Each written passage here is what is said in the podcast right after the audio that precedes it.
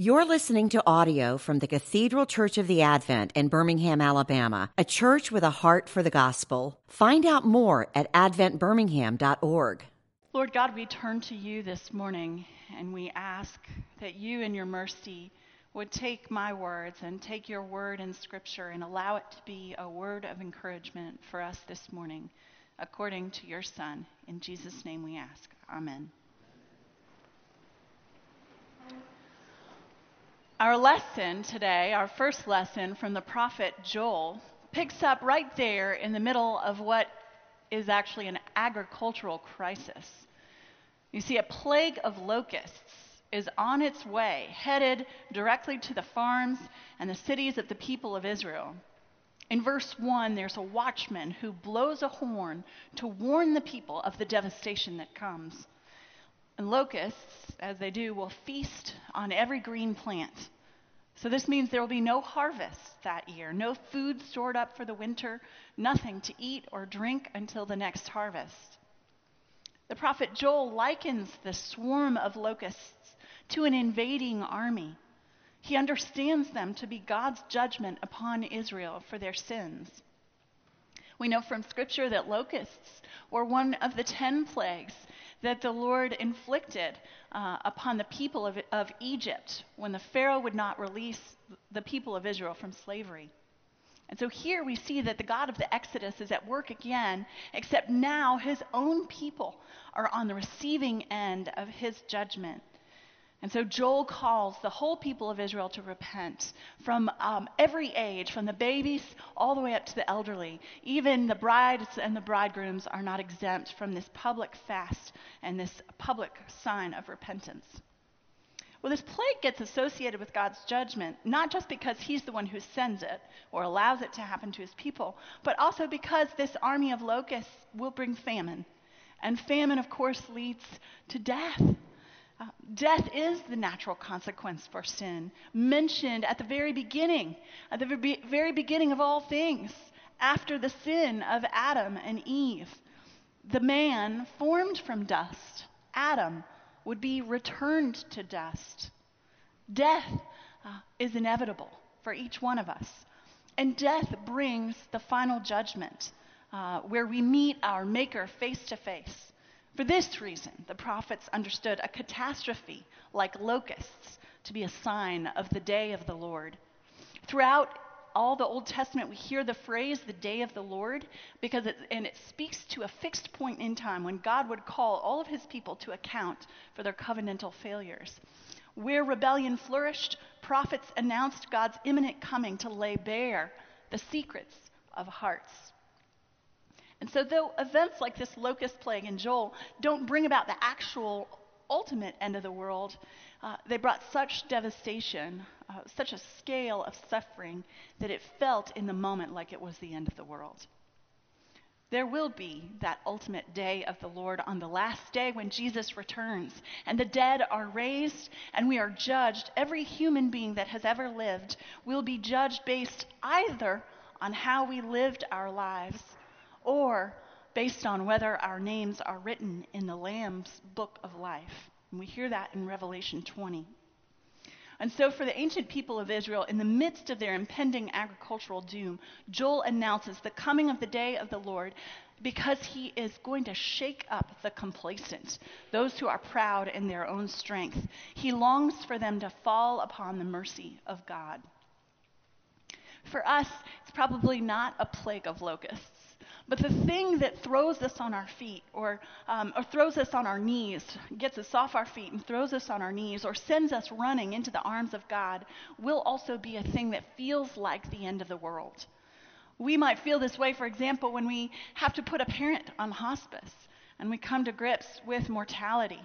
Or when we might suddenly lose our job unexpectedly and have to find a way of, of providing for our family. We will feel like it's the end of the world when we have a brush with death and we have to have life saving emer- emergency surgery to save our lives. We'll feel uh, this, uh, this end of the world experience when we see an innocent child suffering from a severe illness or a, a lifelong disability. We'll feel this way if we happen to get that bad diagnosis from the doctor, the C word. Whenever we hear the C word, we think of our mortality. We feel that way also.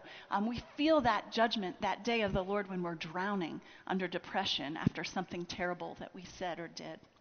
All of these things, we can identify them in our lives as those things that cause us to run to God, to fall upon the mercy of the Lord.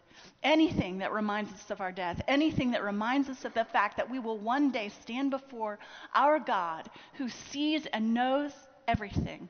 Any one of those things could be our own personal day of the Lord that reduces us to dust, that reminds us that we are dust, that shows us the truth about ourselves by showing us our sin.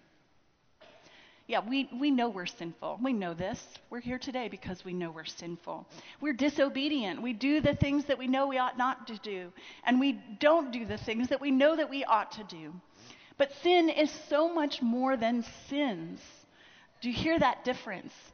Sin is a disease and not just the symptoms of the disease more than our actions, our attitudes display a subtle disregard for God. We have the arrogance to think that we don't need God every moment of every day of our lives. We operate as if we are in control. We're the center of the universe. And we buy into that false truth, that false illusion that we have control over our own destiny. And I find that this illusion of control is something that's perpetuated by a kind of check the box spirituality, uh, an approach to faith that shows up a lot, unfortunately, on this particular day of the year. A few years back, I saw a church advertising for their Ash Wednesday service by putting up signs that said, Got ashes. It was great advertising. If you think back to that Got Milk campaign a little while back, well, the whole idea was that ministers of the church would, would do whatever it took to provide ashes to go anyone, parishioners or anyone else, could receive ashes on their forehead by driving into the parking lot of the church, staying in their car, and allowing the minister to mark their forehead through the window on the driver's side. And so maybe people who were receiving this, who wanted this, maybe they wanted to show others at work when they got to work that they'd been to church that morning, um, although, you know, they hadn't really stepped inside the church, to be technical. If our faith if our religious life is about making sure that we do the kinds of things that we think we're supposed to do um, to be in relationship with God, whether good things, but if we think we need to be in church every Sunday, we need to pray and read our Bible every day, um, just so that we can be in relationship with God, that it's on us to do those things, otherwise, there's nothing. If that's what we think, then we're in big trouble. Because that kind of approach um, is, is false. If we're honest, in reality, when we make those so called goals, um, those so called good deeds uh, happen, it looks more like checking the box. And it looks um, like a very half hearted checking the box. Maybe church every Sunday, but we'll settle for church once a month. Check. I check the box. Good. Or reading my Bible every day, but why don't I just stop by the Bible app for five minutes for the verse of the day? Check. I'll check the box. Done it. Um, I must be good. Remembering to pray when we need something from God, but not uh, praying simply because God's there hearing us at every moment of every day and deserves our praise and our thanksgiving. Check, check, check. We have our list and we accomplish it.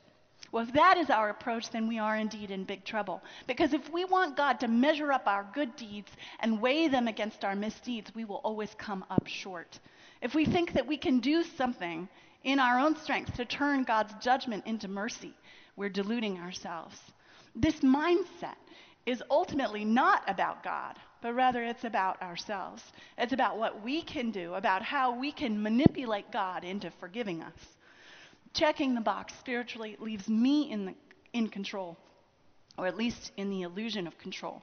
It leaves me in my sin one Lent, about 15 years ago, the Lord um, disabused me of my illusion of control. He likes to do this a lot, which is good. I need it. Um, and I have, because I have a sweet tooth, uh, I wanted to feel my need for God during Lent. And so I gave up sweets, hoping that if I didn't have the option of eating my feelings, then I would recognize those moments when I especially needed God, um, when I needed Him, uh, which was all the time, um, but that I would turn to Him in those moments without my crutch, my idol. Well, so I, I, I had given up chocolate in college one time and for Lent. And I found though that when I was offered a brownie after dinner, I, I would piously say, "No, I've given that up for Lent." And so it was really counterproductive because while my, my desire for sweets was being curbed, my pride had full sway. So again, then when I was in my 20s, a few years later in New York City, I, was, uh, I felt called again to give up sweets, um, all sweets, not just chocolate, but everything down even to the sugar in my coffee. No sugar, nothing sweet, not at all. Because I wanted to taste the sweetness of the Lord. But you know, as I was prayerfully considering that resolution and praying about it, the Lord cut me short. he said, You want a rule? I'll give you a rule. And so he convicted me about my pride and he said, Well, you can't tell anyone that you gave, what you gave up. And if you're in public, not only that, but I want you to eat the sweet.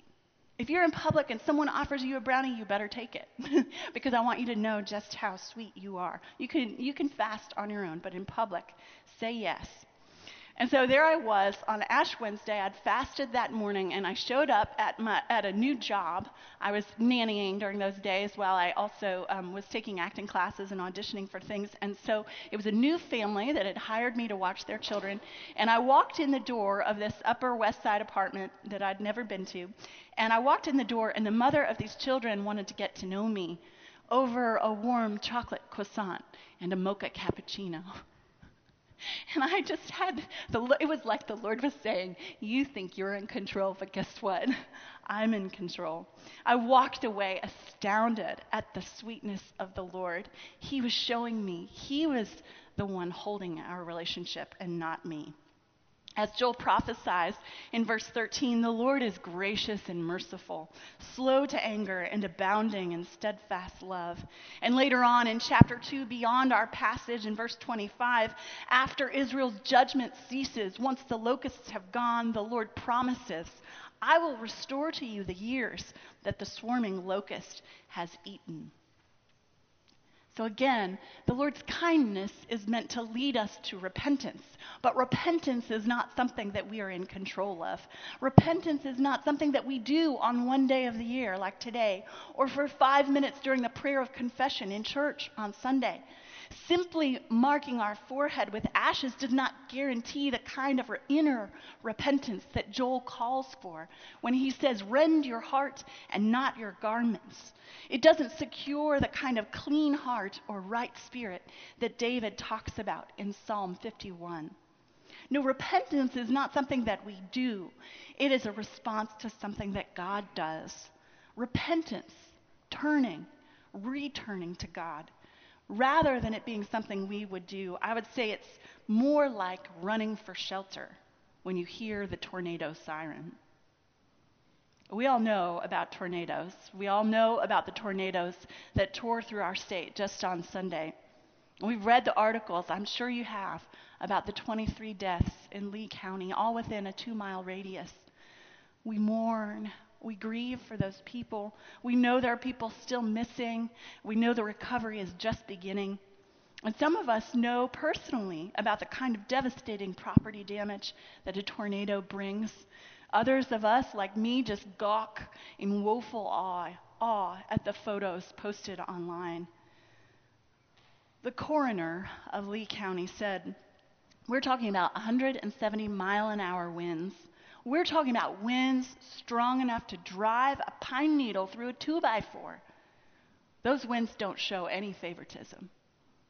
Young and old alike, a six year old and an 86 year old. The just judgment of God is as devastating as a tornado coming right for us. And the moments of suffering that we experience in this life, they feel like warning sirens telling us that this world is not all that it should be. And we, because of our sin, are not all that we should be. And there will be a reckoning. And yet, in Jesus Christ, we have our perfect storm shelter. We run. By God's grace, we hear the siren and we run to Him. In other words, we repent. We run to God. We run to Jesus Christ. And as Jesus shelters us, He Himself is then torn to pieces because He bears the full judgment for our sin upon His own shoulders there on the cross. And we, we are free. We are spared. God's judgment has passed over us. And those words that Jesus himself says in John's gospel are true of us. He said in John chapter 5, Truly, truly, I say to you, whoever hears my word and believes him who sent me has eternal life. He does not come into judgment, but has passed from death to life. Indeed, Lord, you, you are gracious and merciful. You are slow to anger and abounding in steadfast love. And we thank you for causing us to run, to run to you, to run to salvation in your Son. And we ask, Lord, that you would give us great joy even while we repent in knowing that you are loving and merciful. In Jesus' name, amen. You've been listening to audio from the Cathedral Church of the Advent. If you live in Birmingham or find yourself visiting, we hope you'll join us for one of our Sunday services. Find out more at adventbirmingham.org.